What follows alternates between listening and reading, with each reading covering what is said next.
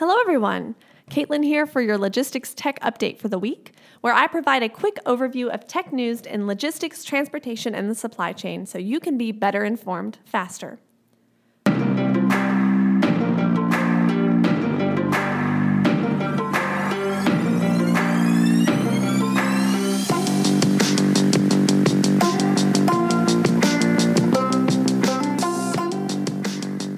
So let's begin. Does Uber care about the planet?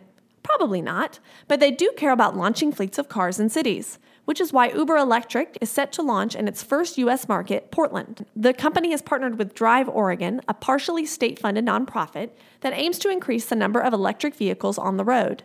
Uber's target 10% of Oregon Uber cars to be electric by 2019. Right now, only 100 out of 6,000 are electric. That's less than 2%, which also happens to be the percentage of employees that actually enjoy working for Uber at the moment. Speaking of Uber being a terrible place to work, Head of comms Rachel Whetstone is leaving the company. That is the eighth executive to bounce in the past couple of months. And like those employees, let's get away from Uber and let's talk about delivering food.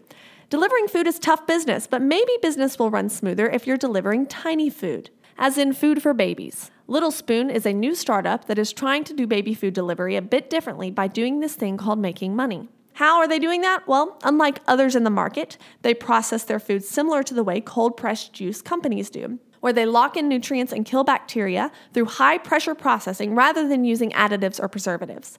Another important differentiator is their supply chain. First, they own the food production facility so they can control the process from beginning to end. Also, they offer a discount if customers buy the 4 ounce size meals in bulk, up to two weeks worth, at $2.99 each. With so many people trying this food delivery thing, the robots want in on the action too. That's why Yelp's food delivery service, Eat24, has partnered with Marble, the robot delivery creator, to start delivering food via robot in San Francisco. The robot is a huge boxy thing that autonomously drives your food to your door.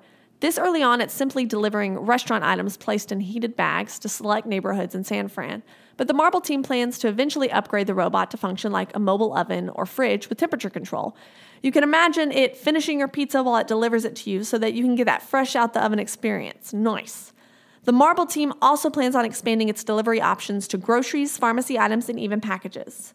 In more but different delivery news, the Warby Parker startup model has attracted many competitors to the market, but these startups have found that sending glasses to try on and getting those trials back requires shipping both ways, and shipping costs money. So, an Italian startup, Quattrocento, has come up with a weird solution shipping paper versions of glasses for customers to try out. Why? Well, the startup doesn't have to keep as much inventory of its actual glasses for try ons, and the customer doesn't ship the paper glasses back because they are paper and Quattrocento doesn't want them back. These trial glasses are meant to give a customer an idea of fit and a sort of kind of idea of look. So it's like if you wanted to try on clothes and a company sent you a bunch of napkins.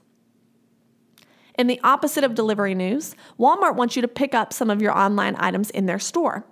We all know about the Walmart acquisition of Jet last year. Well, now we see even more clearly how they are capitalizing on that purchase. Jet's smart cart technology has inspired Walmart to offer lower prices on a million online only items if a customer opts for store pickup over delivery. The smart cart technology created by Jet takes into account the underlying logistics that get you your item, such as where it is warehoused and if it is near another item you are also ordering, and then uses that information to offer discounts based on the most efficient option for fulfillment. The Jet technology doesn't take into account the emotional turmoil brought on by having to go inside a Walmart to pick up your item, where speed and efficiency in checking out go to die. Okay, moving on, we have DoorDash, the food delivery startup, has agreed to pay $5 million after a class action lawsuit that alleged the company misclassified its workers as independent contractors. Important to note, the company is not agreeing to alter its practices and classify worker as employees after this suit. They will continue with the independent contractor model, but will clarify their wording and terms in the contract that delivery workers sign.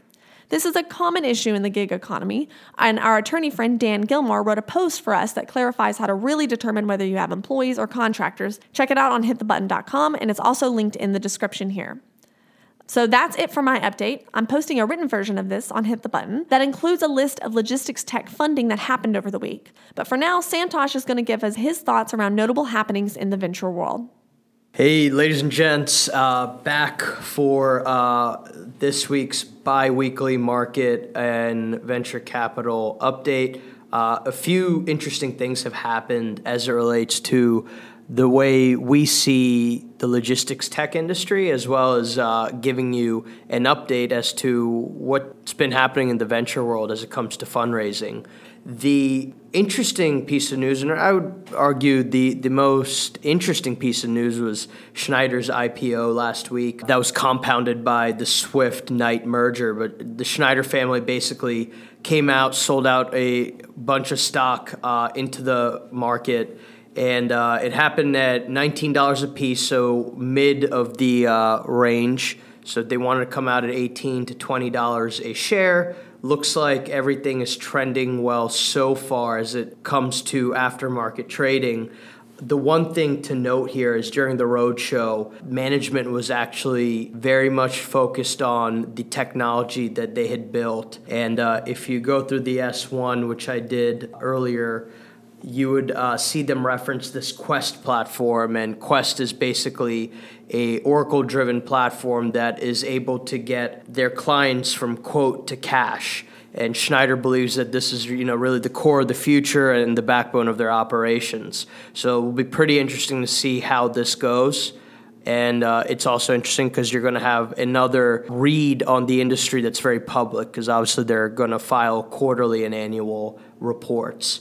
Uh, with that, the next piece of news is that Knight and Swift are going to merge. I think this was probably unforeseen, but it makes sense that this is happening as we look at the broader macro themes. The market has trended up. So that means your public market currency has gained in some value, although I would say trucking has largely lagged when it comes to other sectors. But this makes sense because there are a lot of threats on the horizon. So e commerce is kind of changing the way that uh, trucking has had to operate, the types of services you need to provide as a freight or logistics company over the road. And there's just efficiencies to be had. It's obviously a fragmented market when you have two entities that have quite some size but have not really leveraged technology well historically. It only makes sense that they kind of pull together and at least get some operating efficiencies. It is to be noted that they will operate as two distinct brands. So how exactly they're going to get the 75 million in synergies is going to be interesting. So definitely stay tuned to that. But moving on, um, I, I paused and I reflected the other day on kind of what the first quarter has looked like. And I think there have been a few noteworthy trends. The first thing is that robots are in extreme vogue, especially as it relates to e-commerce. And I think it's just a little funny that it's taken this long for, for them to be really interesting to investors. I think there have been some opportunities in uh, in prior years that have done some interesting things and really tapped on this opportunity. But again, timing is timing is everything. So we, you know, as Dynamo have seen quite a few robotics opportunities, and I think the the rest of the year will continue to see this trend in automation.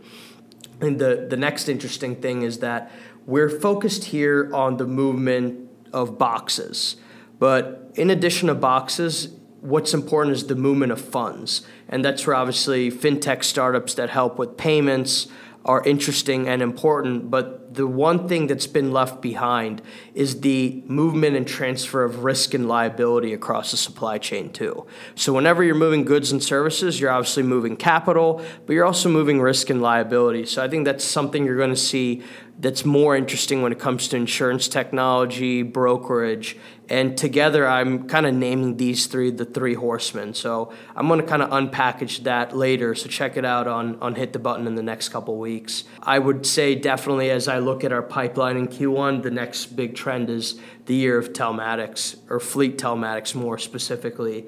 And I think this is extremely relevant for foreign markets, especially as we've seen it at Dynamo, because once you're connected to the fleet, there are a lot of things you can do. Forget monitoring the driver and ELDs. That that's great. I think it's low hanging fruit. But really, I think where you're going to see interesting things happen are the secondary and tertiary effects as it relates to improving uh, financial services. So, uh, pay as you go financing, as well as pay as you go insurance but also what can we do with this data there are a lot of interesting things we can do that are going to feed other industries whether it's maintenance and robotics or you know training and education as it comes to uh, the, the driver and the folks that operate in the supply chain day in and day out. And lastly, uh, I think everybody who's interested in the space has likely seen the amazing piece from the Palantir team who have been, you know, amazingly transparent about, you know, how hard it was to build a startup.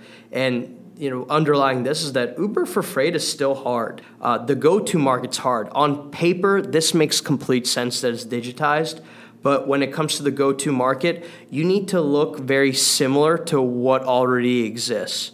And if it means that in the early days you need people to bring you into certain relationships, you need to do that. And you might look in the early days as a traditional broker, but over time, as there's comfort and respect with your brand and your operations, it'll be much easier to introduce technology. And I'll definitely tell you that we're seeing that with a few opportunities we have in our pipeline, as well as a portfolio company that we're currently invested in.